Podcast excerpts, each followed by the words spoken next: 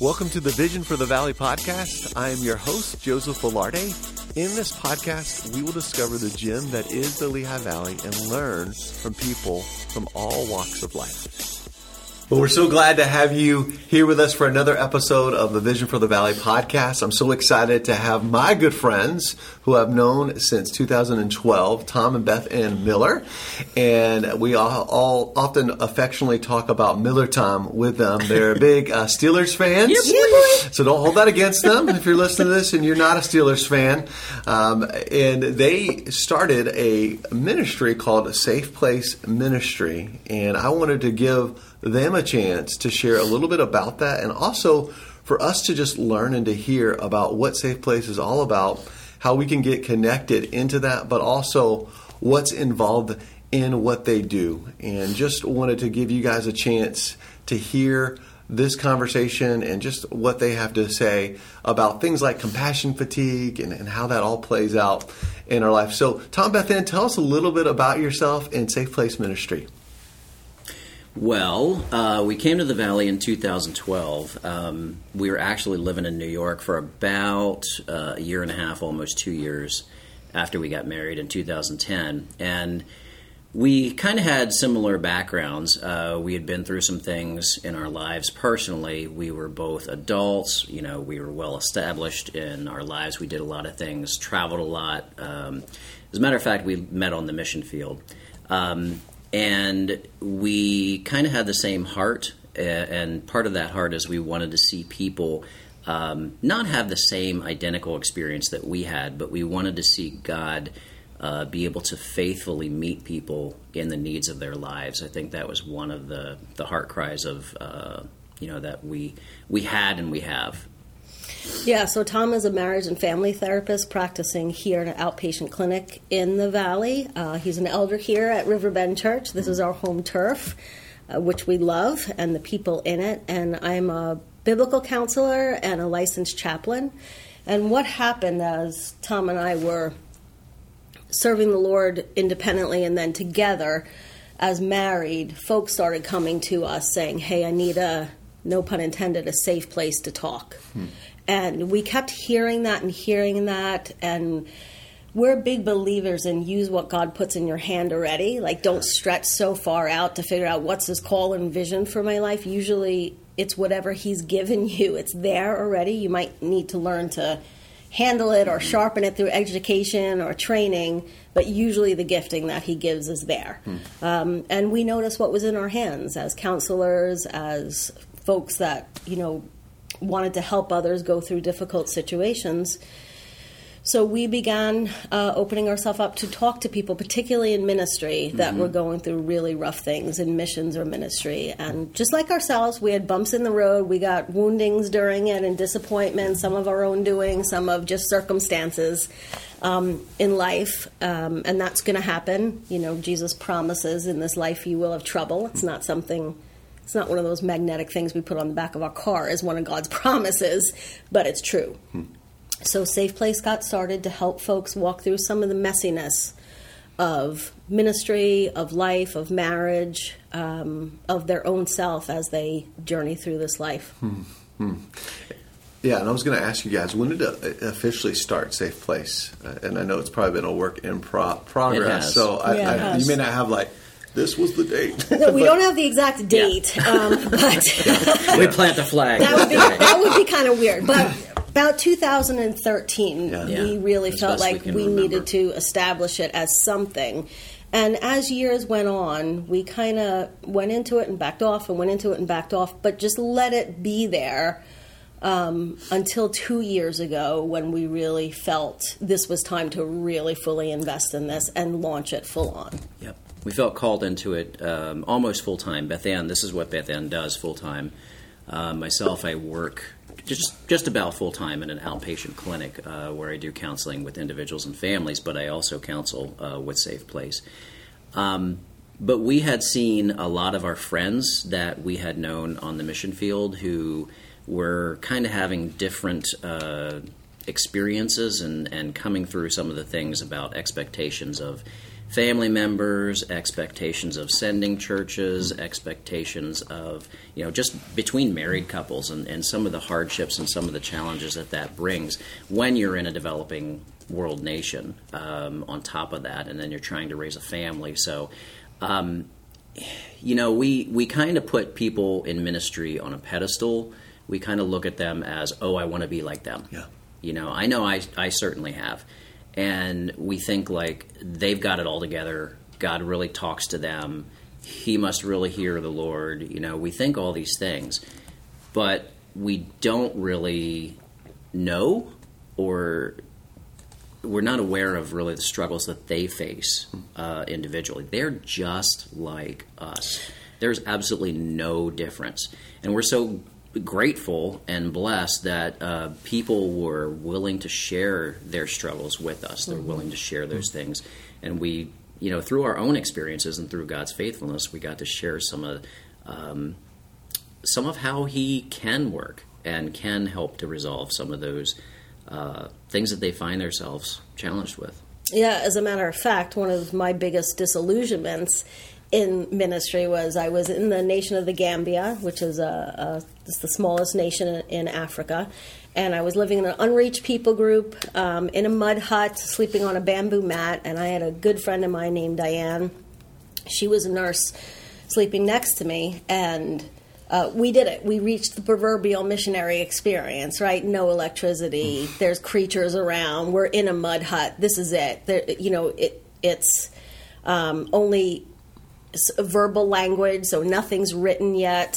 Um, and the most disillusioning part to me was I still woke up with myself. Hmm.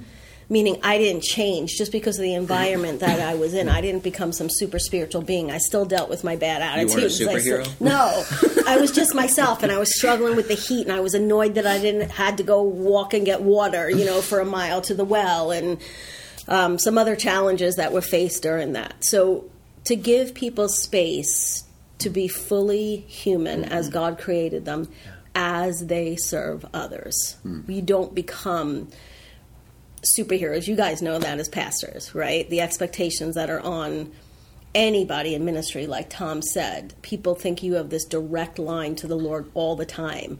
It's not true. We right. struggle, right? And Paul tells us that in the scriptures. He exhorts us, walk out your salvation with fear and trembling. Mm. In other words, we all go through that. Mm. So to to open doors to let people be able to speak in a valuing way, in a respectful way, in a way that um, honors the individual. Yeah, it honors the individual and gives room for that God designed humanity.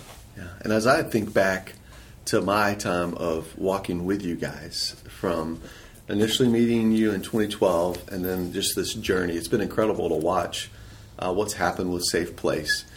But not only what's happened with Safe Place, but just how God's used Safe Place in my family's life. Uh, my family has greatly benefited uh, from having a safe place. And I know we talked about no pun intended, but literally, you know, it is hard to find places where you can actually share the struggle, the pain, and know where to how to process that. You know, mm-hmm. there's a lot of things that happen in a very short amount of time mm-hmm. um, in, in, our 20s and 30s, my wife and I, um, where you know Amy lost her father, and that was just a really painful time uh, when that happened, and, and, not knowing how to grieve that properly. And, and I know that Amy uh, went to seek you guys uh, for grief counseling, and, and just what a gift that was for her. And we had struggled to get pregnant uh, for many years, but after she was done going through grief counseling um, she became pregnant. And I, I, believe there was a correlation. I believe that uh, a place for her to actually process that, a safe place to say, hey, I'm a pastor's wife, even though I'm my own person. And we at Riverbend don't treat uh, the, the wives of, of the pastors in a way that says, uh, everything your, your husband does, you do. Mm-hmm. Uh, we don't. we let them be their own person, but at the same time, there is some some real pressures and and some challenges uh, with doing that that not a lot of people know about. And to, for her to find safety there and, and, vulnerability, and even to work through several other uh, situations in our family story and journey that have been very challenging, and you don't really n- understand uh, what is going to happen in your own life. but you have been so good to walk with us and to help us work through the pain and to see that pain become a gift that it's not something that God works around it's something that God works through Mm-hmm. and, I, right. and I think that you guys have done such a great job at helping uh, us but also helping other leaders to do that whether that's in the, the church world or the business world or, or hospitals like I've just watched you guys uh, do that because I think a lot of times there's not a place to really share these things. And, and, and when you've been burned so many times because you're trying to share your own story and that expectation so high, you start to really live from a place of stuffing things or hiding things and not really being able to be a person who, in a healthy way, addresses the, the drama, the trauma, the Right. pain of life. And then on the other side of that, too, I think you guys have just been a real asset to me as I seek counsel about uh, things regarding the ministry here and, and my leadership here. And man, it's just been such a gift. I literally was on the phone this week with Beth Ann and walking through some just different things that were coming my way. And to know that both Tom and Beth Ann are speaking into those dynamics that not everybody can understand, not everybody can get, uh, but to provide um, counsel, wisdom, encouragement through that has been such a gift to me and my family. So we're big fans of the Millers. Miller time all the time for us. We're, we're grateful for you guys. So as you think about that, I wanted to ask you guys. Joe, if I can interrupt yeah, yeah, you, sure. I just want to say that alongside you know what we do, obviously, um, like I said, it's it's not just uh, what do you, whatever you want to call it, education or whatever, uh, or being led by God. Um, it, it's also our own experience, and part of that experience is lived out in community. That's right. And what you're talking about is not just from us, but from others. You know, I, I would I would push back a little bit on what you said and said, and, and just say that part of what you did is you walked out in community. Yeah. What you went through, you and Amy and others too. Um, Riverbend is huge on community. That's one of the reasons why we love it here, is because it's unlike many churches that we've been to. Um, and it's a place where people are free to be themselves. I feel like that's that's kind of the norm here, um, but they're also encouraged to walk alongside others. You know, I I know Chris um, has started a men's group years ago that started small, and it has grown to the point where it's kind of exploded. Where there's uh, two now a month, and and guys are constantly meeting with each other to encourage one another. It's a very uh, real reflection of how we're supposed to do life and encourage one another. We love what we do, but we also encourage others to do the same. And we think that's that is well within their their power to do so. Uh, I think that's what God calls, calls us all to do is walk in community with each other.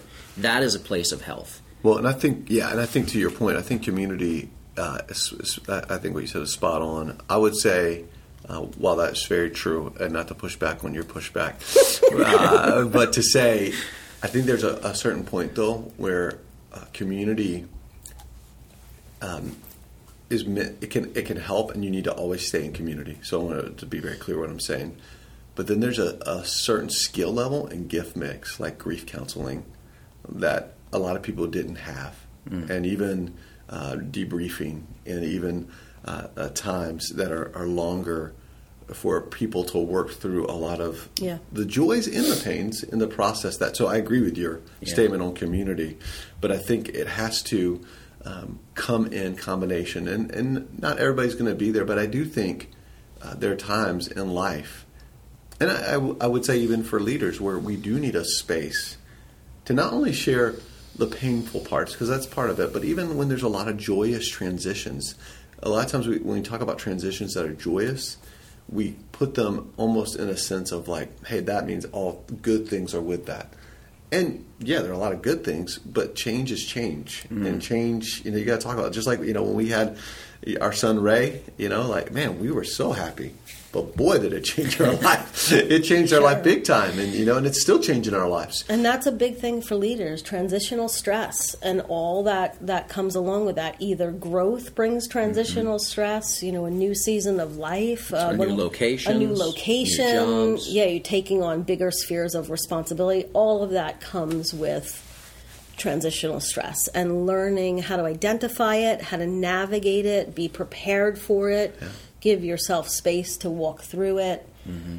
Well, that's really good. I was going to ask you, so what services do you provide? I know we kind of touched on them a little bit in, uh, in a varied ways, but I wanted just to help those who are listening to this yeah, to know like some tangible things that you guys provide for yeah, So this isn't just us. We have a team right now of six uh, folks serving alongside us that are that could stand on their own in their own definition. Most are professional counselors um, or professional social workers trained. So we offer debriefings, which is um, it's a three to four day journey with folks where they would come and stay at a retreat center, and we would have an intensive time of walking them through a process. If we want to look at it from a scriptural point of view, we could look at Jesus in, in the book of Luke on the Emmaus Road as the disciple journey, but they were confused because all these things happened and it didn't work out the way that they thought it was going to. And as they talked, they didn't realize it was Christ himself walking next to him and he was able to as they walked show them things and that's what happens during a time of debriefing is the individual couple or family has a chance to really walk through a reflective process of mm. saying hey what is this last season that we just went through our life whether that's mid service end of service beginning of service because you're you're walking getting on to, right. right or getting ready to you're walking into yet another transition and to give them space to walk through a process of highs and lows, identification of things they've learned inside themselves, possible areas of wounding, hmm. um, areas that they need to pay attention for themselves, yeah. what they've learned about God, themselves, and others, and various other things during a time of debrief. And hmm. it's it's really a time where people can exhale. Hmm. Yeah. Um, you know, there, there's a little word in uh, the Psalms that just says Selah. Hmm. And people pronounce it differently, and you know some say we don't really understand exactly what it means. But the, one of the best definitions I've heard is pause and think. Hmm. Mm-hmm. So good. And we don't have enough opportunities to do that in our day to day world. Um, you know, even for those people who are in ministry, who are gearing up, who are trying to get everything set, who are trying to be organized, trying, you know, you have to have this meeting, that meeting, you have to, just even logistically going into a new nation and learning the culture, uh, let alone if you have a family that you're moving to that new culture. There are some high intense uh, needs. So to be able to come away to a completely separate and quiet place, be able to reflect be able to kind of um, absorb what the Lord is saying and has said to me, but also even to absorb things like what am what what is my body saying to me right now? Hmm. What is my spirit saying to me right now? Um, what are some of the struggles and some of the, the pitfalls that I've seen, but I haven't had time to address? Hmm. The things that, that could, um, we know from personal experience, that could turn around and eventually eat my lunch. Yeah. You know, or my family's lunch. Um, so we're we're trying to give the person a chance to pause and think and to contemplate. Um, you know, again, I don't think that's done enough in our society. Where we really take a chance to consider what God is saying, or consider that we ourselves are important to Him. Yeah, there's a whole train of thought which I feel is wrong or erroneous uh, scriptural perspective of we want God to use us or we're being used by God. But if we back up from that and we think anyone that has children, would you ever intentionally use your child to achieve some cosmic purpose that you have? No. And if we operate by the thought that God's using us, we take no responsibility for ourselves. Hmm but instead he invites us to partnership with him in extending the kingdom. And that gives us permission to have choices. That gives us permission to seek his heart for what's the next thing to do. It's not just a blatant command from him that we're partnering with him. And it changes how we handle ourselves and others in the scope of high human need. Mm-hmm. so along with these um, few day debriefs we also do what's called critical incident stress debriefs, and these are very specific, usually two hours at a shot. And this is a This is a procedural process where you walk EMS workers, police, um, if someone went through a tragedy in their life, robberies, um, violence, sickness that has changed the trajectory of their life, car accidents, um, Murder. Murder, yeah. Um, we're getting ready to go to Jamaica to, to teach the fire brigade, um, to train them actually how to do critical incident stress debriefs. Um, so that's another service we offer, and along with that, we do personal retreats, which is different than than the debriefs, where we'll arrange it for you and tailor it to you to what you need. Um, and then also we do training on a on a wide scope of things: children in crisis training, um, understanding compassion fatigue and burnout. That those two words are becoming really clear in our society right now, which I think is important because it's not just within the realm of Christian service. This is this is all around the board. You know, where people experience the nonstop nature of pressure on every side of their personhood, and they hit a place where they're susceptible to many things, but then also to where they're not functioning anymore well, and they keep going and going and going until they do hit some proverbial wall, and usually there's pretty profound consequences that comes with that. So we've started working with hospice centers uh, in the valley um, as they do that fantastic gift of journeying alongside individuals and families um, as their loved one is passing, and the weight that that puts on them as caregivers, um, and as well with uh, business owners and different areas in the valley. Yeah. And I would say too, as as you think about where you're at, as you're hearing this this podcast and your own personal journey, I do think it's important that you take stock and inventory and to ask yourself the question, you know, where am I at? What am I, as Tom asked so well and said so well, about what, what am I feeling? What's my body telling me? You know, what, what are my emotional responses right now? What's my stress level? What are the transitions I've walked through? I think the compound effect of life one of the things that I don't think gets talked about often enough mm-hmm. is the compound effect. So when transitions, well, whether bad or good, happen one after the other, that produces stress within us. And if we're not able to process that and to work through that, and that's why I think these debriefs are really powerful times, whether that you you know whatever the type of debrief you choose, and then along with these trainings, which really do serve as a way to not only help you as a leader, but to help leadership teams, you know, to help uh, people to be fully equipped uh, to really help others to walk alongside others as well. And you and you you mentioned Beth Ann. One of the things that's happening right now in our culture, and we talked often about this, uh, compassion fatigue. So can you explain what compassion fatigue is, and and what are you seeing, just with that taking place in, in different people as well? The, I think the easiest way to explain compassion fatigue is that you operate at a level for, for a good long amount of time without margin, without any space, without any buffers, and then you hit a point where you can't operate at that level anymore. And it causes ripple effects down. Sometimes it's health that's affected, sometimes it's our emotion. We're body, soul, and spirit. So all of us is connected as a whole person. So compassion fatigue will hit the entire person. Um, it affects relationships because you begin pulling back. You almost enter a survival mode. And if you stay in that fight, flight, or freeze mode for long enough, it can cause a lot of physical, actual physical problems, but it causes a ton of emotional and relational and spiritual because we can become very disillusioned with God because things weren't happening the way we anticipated them to, or why did He let this happen? Sometimes we don't know how we got there. Um, we have uh, just yeah. the nature of what we have to do.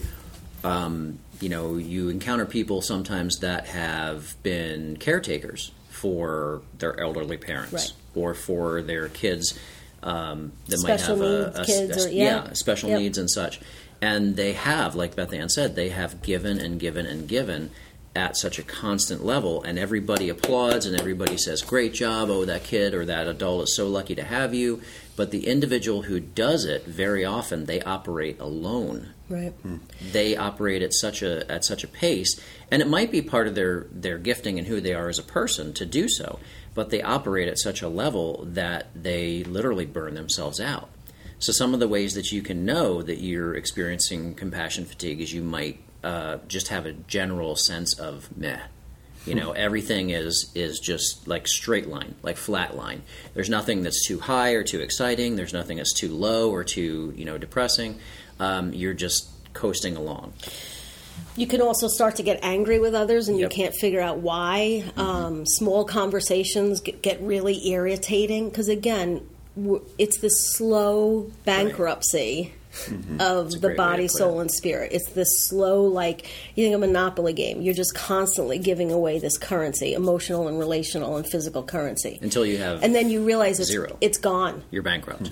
and at that point, and we want to help identify that in people before they reach that point Right. because that point comes with a whole nother level of things that can happen that can be quite dangerous for someone and really then change the trajectory of, of marriages, of ministry, um, so many different things. So, again, it's giving ourselves permission to be made in God's image, and He rested. And if we are really image bearers of Him, then our humanity in design is good and it's godly. And I think in some Christian teachings, we've confused the desires of the flesh and our humanity. They're not two of the same things. One is sin based, right? One is reflected in God's image and made in His image. yeah. So, to give space for that and learn, uh, there's a fantastic book called The Body Keeps the Score.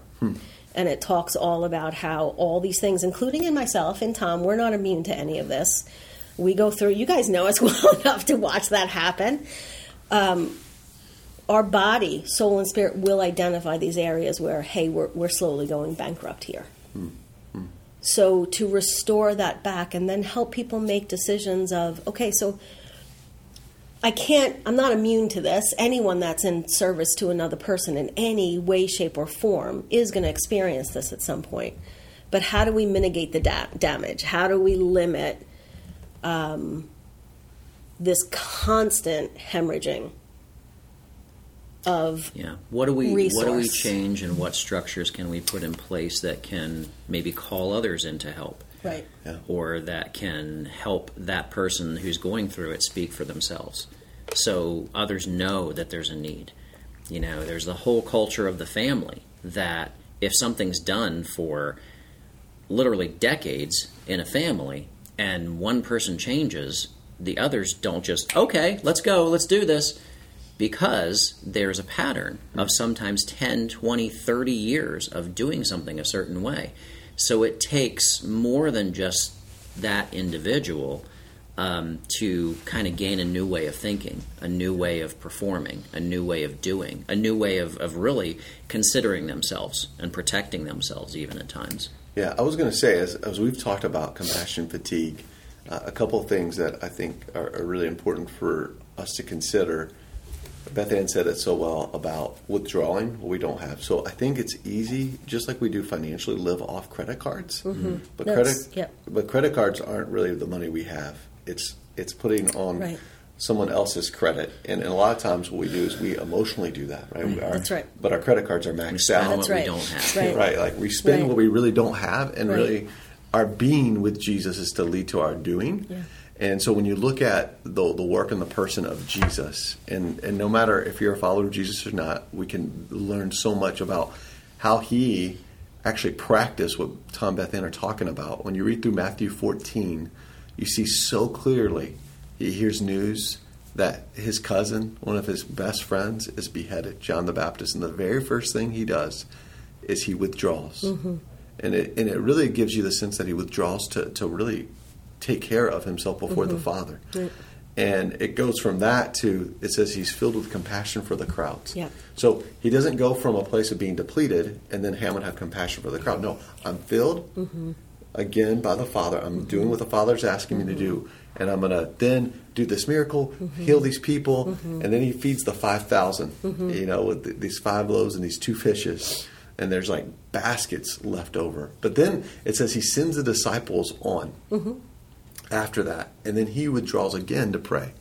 And then he goes, walks on the water. And this Yeah. incredible, uh, d- you know, display of his power is, is shown and seen.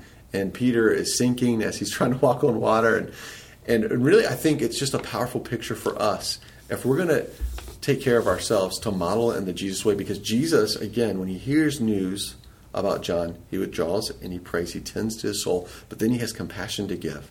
But then after that miracle, he withdraws again and he sends the disciples on, and then he has even compassion for them and is able to walk with them. But he's not doing what so many of us do, Right. which is to go from thing to thing to thing to thing Right. to thing to thing, and then act like, man, well, Yeah. why don't I have And- anything and a, to give? a lot of the times, the disciples were probably like, "Where are you going?" or "Where's Jesus? Right. Where'd he go?" Right. Because they were expecting that kind of performance out of him. And there is a thought we train people how to treat us. Mm-hmm. So if we're training others that we're available 24 7, that any need you have, you know, I'm here to meet that, that's how people are going to treat us. And that is not a Christ centered model of Mm-hmm. living life and or ministry. He did, as you're. As you're saying, Joe, he did set boundaries. He lived in what we would call these rhythms of rest, Mm-hmm. where he engaged with folks and then he pulled away. He engaged and pulled away, but the pulling away wasn't survival or I got to get out of Dodge. and we all need to do that sometimes. But it was to connect with the Father, to be re energized, and then to go back. So he had a very natural pattern of the withdrawal, engagement, withdrawal, and engagement. Yeah. Somehow that's gotten muddled in mm-hmm. life and ministry to our withdrawal is a vacation which is fantastic. We love them. Uh, we're going on one in July. But with that said, you know, you guys know if we go on vacation, let's say if it's a week, Monday, Tuesday, you're just coming down, Wednesday, you finally reach that place of being okay, and then your body starts responding, hyping itself back up because you're going back, right? We can't sustain that. So there has to be this this normal everyday rhythm of life and rest and service to others. Um, one of the things that one of the things that we like to do with folks to really bring this to life for them is we'll give them monopoly money and we'll say, hey, you have a week. We're going to give them a certain amount of money. Here, you have $1,000 in monopoly money.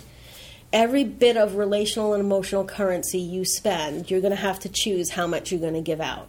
And that's all you have for everything work, family, children, play. And most people are astounded hmm. at how much emotional currency or relational currency they spend like this on one argument or one drama that they could have walked away from. To, to highlight to them, okay, you do have control over this. You can choose what you're going to give yourself to. Hmm. And as wonderful as we are, as fearfully and wonderfully as we're made, we do not have an endless supply That's of right. emotional energy. That's right. God just has not gifted us that way. And I would say, as you're considering what they're talking about, I think it's really important that we grow in what's referred to as um, self knowledge, and it's understanding the So person, important. the person we we are that God sees, not just the person we project or the people what people see in us, but to walk with Him to do what Thomas Merton says so well, the divine spark. That we we allow ourselves to be the person that we're intended to be and created to be, but it, it comes with that um, you know, giving, as Beth Ann talked about so well, so well, and then withdrawing, right? Like, hey, these, you know, I'm serving, uh, then I'm withdrawing those rhythms, and a lot of times they are pitted against each other. So a lot of times you're going to hear people go to one side or the other of those extremes, but actually Jesus' way is to do both. He, he does he does both, and he he lives from that place. Unfortunately, though, we can pick one or the other. But again, if we're going to walk and join Jesus and what He has for us, we're intended to do both. And I think uh, really what happens when we choose to just keep giving, though, is this compassion fatigue, fatigue takes over. And not only does it take over, but one of the things I, I learned, even as I was talking to you guys about this, is that a lot of people then turn to some form of, of coping that is Sure. destructive and unhealthy. And I know that you have touched on this before, but things like in the helping profession, you know, that the helping profession has produced, you know, a lot of people who have addictions and people who really battle with things like alcoholism and, and even suicide has been a, like a high high rate in, in those areas. Can you just speak to that a little bit of kind of like what happens and and take shape? Yeah, once, I, I think the it's part of what we've been talking about. I think the expectation within even the the culture of being a helper or the helps culture. Um, you know, our field is called uh, the helps field because we literally want to help people. We want to walk alongside alongside people. But the the culture has been so long that you don't you oh yeah you're you're in this field you're in this industry you go help people and that can be pastoral that can be counselors that can be firemen that can be all kinds of different people that people that serve people and you're in this culture and you're expected to give and give and give and perform and perform and perform. And there's really not currently there's not a whole lot of room for you know for exhaling for those times and those seasons of rest not just like beth ann said a vacation yeah. but a season of rest um, and, and, Jesus modeled that perfectly. I mean, what he did back and forth, back and forth, and people didn't really understand what he was doing, but that was the perfect model of okay, my, my soul needs rest. My soul needs to go before the Father. Mm. My soul needs to pay attention to itself. Um, part of what we do uh, with critical incident stress debriefs and with um, uh, some of the other services that we perform is we give um, we give honor and respect mm-hmm. to the individual. And in our culture, even in our helps culture, which seems contradictory, and it is, we don't really honor the caregiver mm. or honor the counselor or mm. honor the person. Um, we teach, we try to teach that to others, but we don't always do it for ourselves. Yeah. And there's this expectation of giving and giving and giving and giving um, we make no bones about uh, look, we're in a time of rest. We're in a season of rest. Mm. Whether it's daily, it's a day, or whether it's a week, or whether it's whatever, you know, we we have through hardship, through much hardship, I think we have learned um, that it's okay to say no. Mm. It's okay to say no because I'm paying attention to my needs. I'm paying attention to what I need as a person. You know, there's this whole thing, this whole uh, hormone in our body called cortisol, and it's a stress hormone. And when we go through a very tough situation, that cortisol rises and rises and rises, and it, it enables us to deal with whatever situation is at hand. Well, when you're on the road to burnout and experiencing compassion fatigue, that cortisol is up constantly at such a level that your brain stuck. your brain uh, acclimates to that level and you stay at that level of okay it's fight or flight it's it's the the the fear reaction really. And that's what Beth Ann was saying about vacation. You know it takes 2 or 3 days just to come down. And that's that's where we find ourselves often not just within the helps field but uh, other individuals that we talk to as well, just in regular society, because we have so many demands and blaring things constantly, whether it's media, whether it's family expectations, job expectations, spousal expectations. And like you said, Joe, we just keep going. We just keep going. So to have the understanding of self, you know, Matthew 22. Mm-hmm love the Lord your God and love others as yourself. There's the three part commandment mm. there. And if we leave off any one of those parts, we're out of bounds in it God, and erroneous self, and others. others. So to learn ourself and how we function well with others, to learn our limitations and actually be comfortable with them, right? To say, it is okay that I have limitations. Not only is it okay, it's God ordained. Mm-hmm. And those limitations, sometimes when we state our limitations, people get disappointed, sometimes offended, quite frankly, if their expectations are unrealistic. Um, people can get offended with Tom and I. Or, or disappointed, and that's okay. And that's a lesson that I've had to learn in my life. I, I genuinely love people, um, so I don't like when someone's disappointed with me. I have grown exponentially in that. To that used to derail me back in my twenties. If I felt like someone was disappointed in me, particularly someone in leadership, that would just nail me down. Um, thank the Lord, quite frankly, that I have grown out of that place of immaturity because that's what it was, right?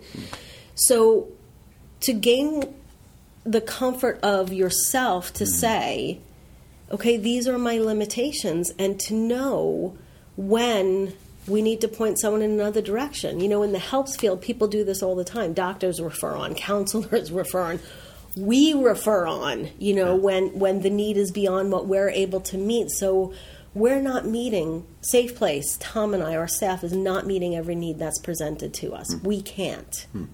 And not only we can't we won't is a better way to say that Even within those people that we do see and we do spend time with, we don't meet every need We because can't. we weren't meant to. right Well, and I think even as you, you think about the idea of the power of no, our no is as powerful as our yes. Yeah. And I think a lot of times we don't recognize that. Yeah. Because when we say no, we're actually freeing ourselves uh, to be open to actually saying yes to something that's not just good but best. Right. And that's usually what a yes and no is deciding between good and best.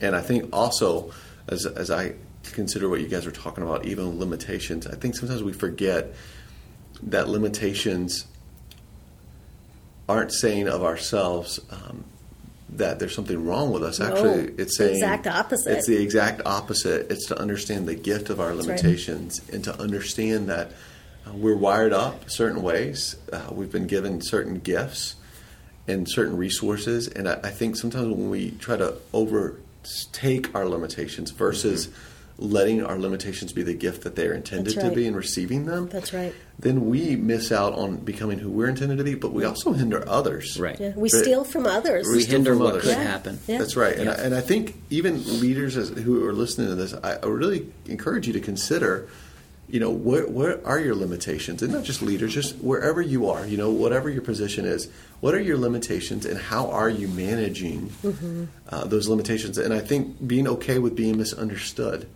And- That's a tough one. And Yeah. it's, Yeah. man, if you are a leader, fasten your seatbelt because you're going to have that time and time and time again where people are going to misunderstand you. And that's where you have to have the assurity in yourself in what what your father is saying mm-hmm. and to it's okay if someone misunderstands you. It is okay. You don't have to freak out and go fix it and wait, let me are we okay? It's okay if someone misunderstands you. It's okay. And just just even for a frame of reference, just know that they also misunderstood Jesus. There are a lot of people who misunderstood Jesus again and again and again. And I just want you to know that if you're misunderstood and you're following what it is that God's intended you You're to do, you're in great company. You're in great company, and and He sees and He understands. Yeah. I have to tell myself that often. Yeah. Hey, when I feel misunderstood, Yeah.